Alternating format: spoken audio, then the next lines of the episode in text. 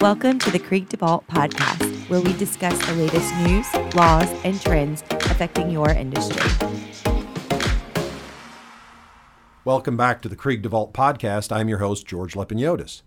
I am joined today by one of my colleagues from our estate planning practice group, Micah Nichols. Micah, thanks for being here. Thanks for having me. So, uh, Micah, tell us first a little bit about yourself. How is it that you came to practice in what I'll call the estate planning realm? Sure. Um, I have been doing estate planning uh, for about nine years now and came to really enjoy this practice um, when I first started um, in private practice, working with families, getting the opportunity to advise them on various wealth planning strategies and also uh, business succession. Uh, a lot of people do not think about business succession as being part of the estate planning, um, but for a lot of our clients here at Krieg and at my prior firm, uh, we did represent a number of business owners uh, that had closely held business interests that needed a plan of action in the event that something were to happen to them. Um, and they were the, the, main point person, the, the owner, and there was nobody there to, um, to run the business. Yeah. And, you know, I think, as I think of your practice group and the little that I know about it, I think that the number one common misconception is that you have to have hundreds of millions of dollars or a, a, significant amount of assets in order to have an estate plan. That isn't true at all, is it? No, not really. I, I know we typically would advise anybody to have a plan in place uh, because you know if they don't have a plan in place, there could cause unintended consequences that you probably aren't aware that could happen. Yeah, yeah. So let's start with the basics. I know it's a bit sometimes looked on, frowned upon, because you're talking about our own uh, limited lifespan. But the basics of an estate plan include what types of planning provisions? What are we looking to plan for, starting at the most basic? Sure. Core documents normally consist of a uh, durable power of attorney, a healthcare directive or advance directive for healthcare decisions, and a last will and testament. Uh, these three documents are normally put in place. Uh, the healthcare power of attorney and the durable power of attorney, both of those documents would allow somebody to make uh, healthcare or financial decisions for you if you were to become incapacitated while you're living. The last will and testament really uh, disposes of your probate assets uh, if you were to pass away, kind of directs where your assets go when you die.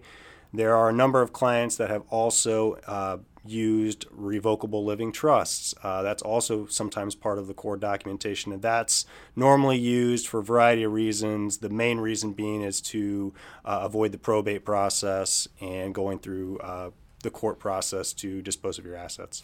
Yeah, and so you said those documents, and I was actually thinking about the healthcare uh, power of attorney and the, the durable power of attorney, those two documents are used while you're still living, correct? Correct. And so if you were ever to become incapacitated, you're hospitalized, uh, you can't make decisions for yourself about either your physical well being, your, your, your health care, or about such simple things as withdrawing money out of your bank account or paying your car payment or doing some other basic life things. Uh, those two documents would be the operative documents that your designated representative could use to gain authority. Correct. And how do we go about it's funny before we went on the air you mentioned something to me about we presume that our spouses are given rights legal rights over us after we either when we become incapacitated or after we pass but let's start with during that incapacitation period a spouse isn't necessarily uh, presumed to have authority over your body?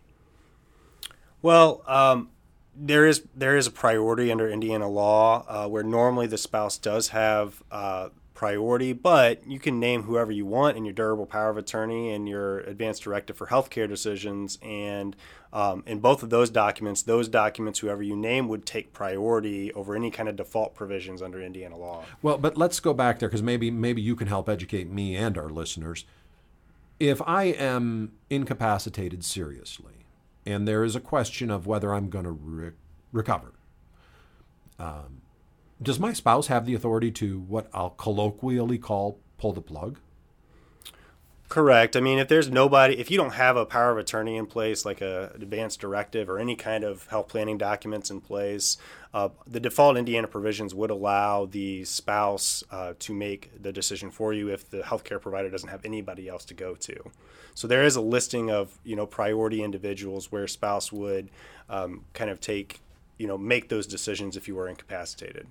But it's so if that's the default, what is it that the plan mm-hmm. or the uh, you know the documentation can help alleviate? What is what's the advantage of having the documentation as opposed to just sitting back and saying, "Ah, my wife will take care of it." Sure. Like if you don't if you don't have a for an example, if you don't have a last will and testament in place, um, and you have probate assets, assets in your name alone, so assets that are not jointly titled or assets that do not have any designated beneficiary on it, um, and let's say you're married, the assumption that most people make is that you know your probate assets are just going to go to the spouse outright, um, and that's not necessarily the case. Um, under Indiana's intestacy laws, which are kind of the default rules for distributing assets when you were to pass away, um, if you were to, for instance, die uh, with no children, but you have a spouse living, um, you know, a fourth of your probate assets actually go to your surviving parents. Uh, another situation would be, for instance, like if you had uh, children and a surviving spouse and you didn't have a will, basically half of the assets would be split between your surviving spouse and your children. So there's no guarantee or no presumption, which a lot of people make, that your spouse receives all of your probate assets when you were to pass away because of Indiana's intestacy laws. And and we'll get to that in a second. I think that's that's great progress on that, and you're going to help me understand it more, uh, and hopefully the listener but when we look at the going back to that incapacitation period, right?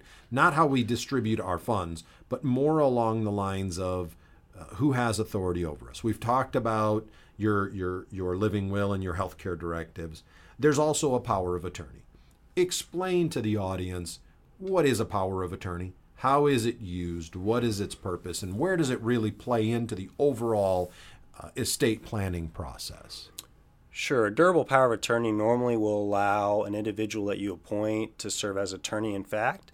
They basically are able to stand in your name um, as far as make decisions as it relates to your property, uh, finances. So they have the ability to make decisions about, you know, your bank accounts, your real estate, your property, dispose of personal property if they need to. Um, they have the ability to make gifts on your behalf. All this is typically done when you are incapacitated. Although some make uh, can some can make the durable power of attorneys effective immediately. So a lot of times with spouses, they'll allow their wife to act for them on their behalf, even though they're not incapacitated. Um, so you know either situation works, but basically it's it's a person that's appointed to manage, make financial decisions for you if you were to become incapacitated.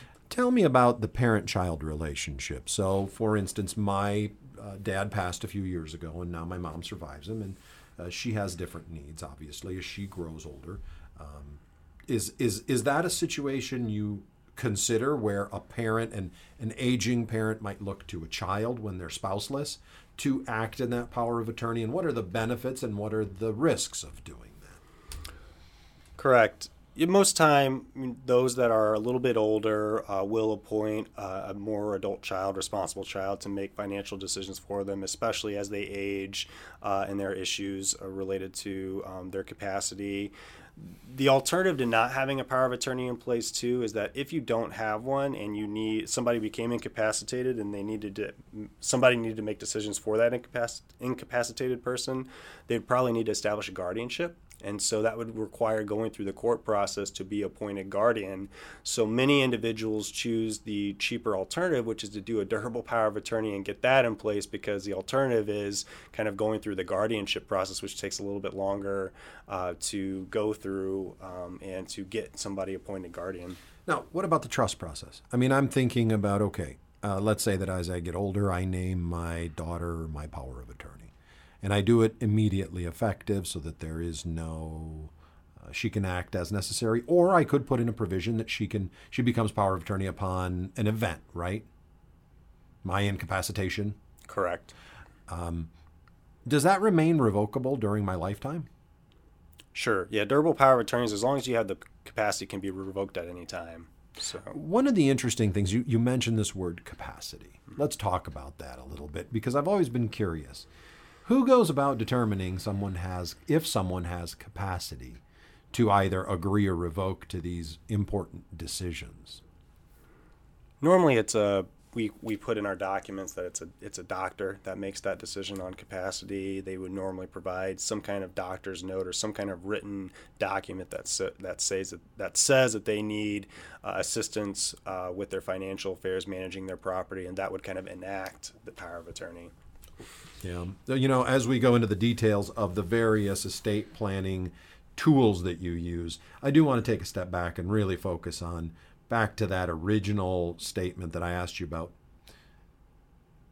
Everyone needs an estate plan, right? No one lives forever, and there is a need to, to, to plan for your both worldly needs and your um, post departure needs. Um, how is it that someone can go about starting that process? To the outside world, I feel like it feels daunting and it might even feel morbid, right? They're thinking about this is really something we're going to spend a lot of time talking about their incapacity and their death. That that can be intimidating to people. How do you go about starting? What's your first step if you're out there, you're listening, and you realize maybe either you don't have an estate plan or you're you have an outdated or incomplete estate plan. What's your first step? Normally, we tell clients um, when they're first meeting with us is to really kind of develop, whether you do this with a financial advisor on your own, develop an asset listing. Uh, that really helps us kind of determine how comprehensive or complex of a plan you might need. Uh, there may be ways uh, to go about structuring your estate plan, which could make it a, a, simple plan or it could make it more complicated depending on what your net worth is. And so, the first step that we always tell clients when they're meeting with us is it's a good idea just to have a general idea as to what your assets are, what your debts are, what your net worth is. So, get together to, to our listeners, get together an asset plan. Figure out what are your what are your liabilities, what are your assets, what are the things that your earthly possessions, let's call them that. And then contact one of our estate planning attorneys, yourself, uh, Rodney Retzner, Brian Hittinger. We have a whole group of, of attorneys who are experienced in that area of the law. Um, and there's more information, of course, available on our website where they can find your bio. Uh, but is it as simple as picking up the phone and calling you? Yep. Yep, it's normally pretty simple. Uh, the other thing I, I would consider when you're thinking about getting started is think about the people that you're going to want that you trust when you were to pass away or while you're living as far as who do you want to manage your assets? Who do you trust in making healthcare decisions for you if you were to become incapacitated? Um, that those people or that person that you appoint is going to have a significant discretion in managing your assets and making decision, healthcare decisions for you. So you want to have a good group or listing of individuals in place that you feel you could appoint to act in those certain situations. Yeah, that brings up an interesting concept that maybe you can help me, maybe we can look into is is is there a way to definitively avoid a challenge by your heirs who may feel slighted at your decisions? That's that's something I hear at cocktail parties all the time is wait, how do I make it so that I know my decision is going to upset so and so, one of my children, one of my uh, relatives. Um, but so be it. Are there ways that you can definitively avoid the challenges? No ways to guarantee that your documents won't be challenged or that there won't be issues when you were to pass away. You can, to some extent, deter, uh, you know, conflict by including no contest provisions. Those are legally allowed in Indiana now as of a couple of years ago. So, uh, you know, there are ways to deter people from fighting about your plan and, and what you put in place. Uh, can never really guarantee there's well, no there's going to be no conflict. Though. Let's unpack that. What is a no conflict provision? Yeah, so a no contest uh, provision basically states that in if, in the event that somebody were to contest what I have done in my will or my trust, that person or those persons could be disinherited from the estate or trust.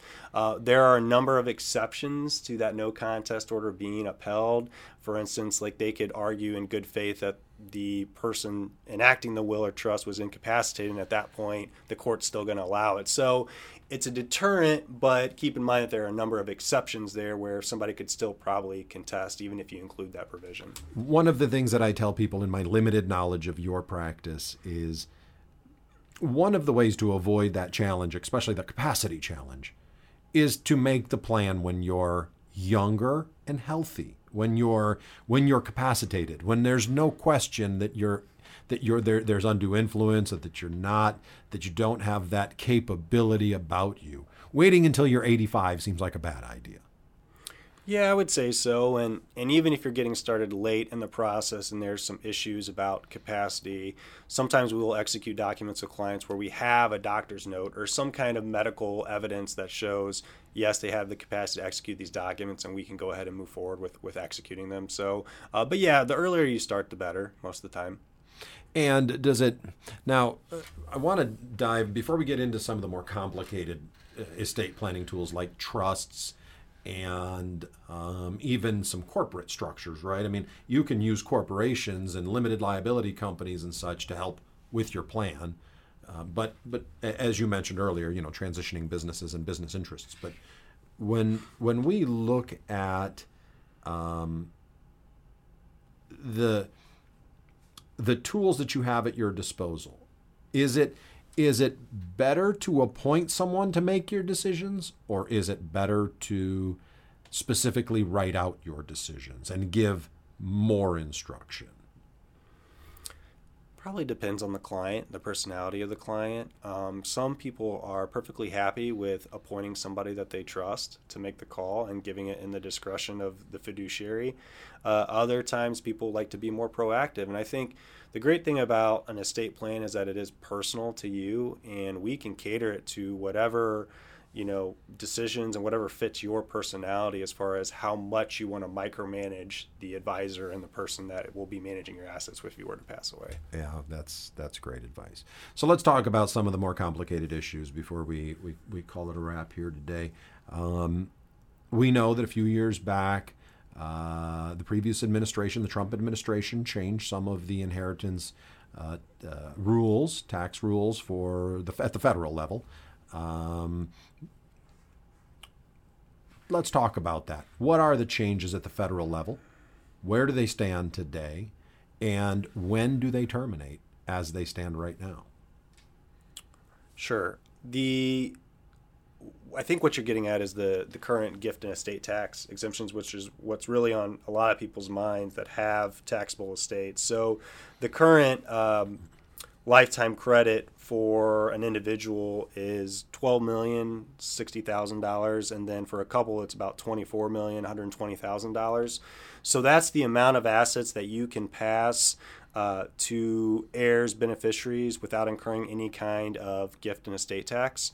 Uh, the gift and estate tax rate is about 40%. So any dollar over uh, those lifetime credits would procure a 40% tax rate. So a lot of folks are very wor- worried or concerned about going over that limit. But at this point, the lifetime credits are so high, there's not too many people that fall under that. However, uh, those uh, the the extension, the increase of those lifetime credits are set to sunset at the end of 2025, beginning 2026, where they're going to drop uh, from about you know 12 million where we're at now to about they're predicting about 6 million. So they're going to cut the lifetime credit in half by the end of 2025, early 2026. So um, a lot of people are a little bit concerned about those the the exemptions or lifetime credit dropping, and so there are a number of people that are looking at gifting now before 2025 2026 happens. Now, Congress could enact some kind of legislation to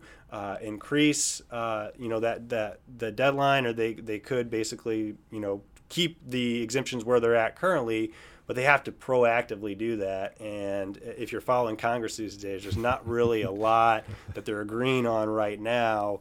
Um, so the chances of them being able to act on something before 2025, 2026 is, is probably not very good. Yeah, common ground is hard to find. So then, when we look at it, I want to unpack that statement. Yes, I was discussing the lifetime exemptions. Exemptions, correct? Correct. And so, for those of our listeners who may not be quite as familiar with the lingo as you obviously are,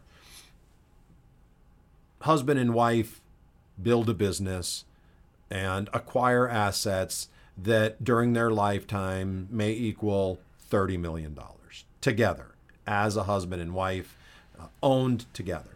Husband passes first. Does wife's husband can, there's a mechanism where husband's 12 point something million can pass to wife, correct? Right. That's that's a called portability. So they could port he could port his lifetime credit to his spouse so that when the when the surviving spouse passes away, she basically has twenty four Right. so million to So you don't lose it necessarily if your spouse survives. Correct. It is portable. Correct. However, if no one passes, the husband and wife together can choose during any point in their lifetimes. They don't have to wait for their death.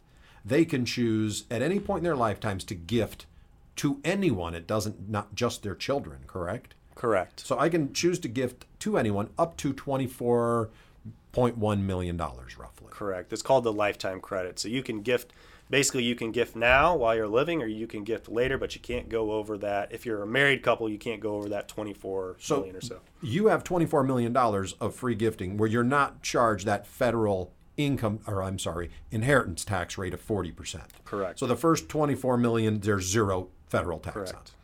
And Now what's keep- significant about that 24 million dollar number that would make somebody maybe in their their earlier stages of life want to start gifting now? It's it's very high, isn't it? Right.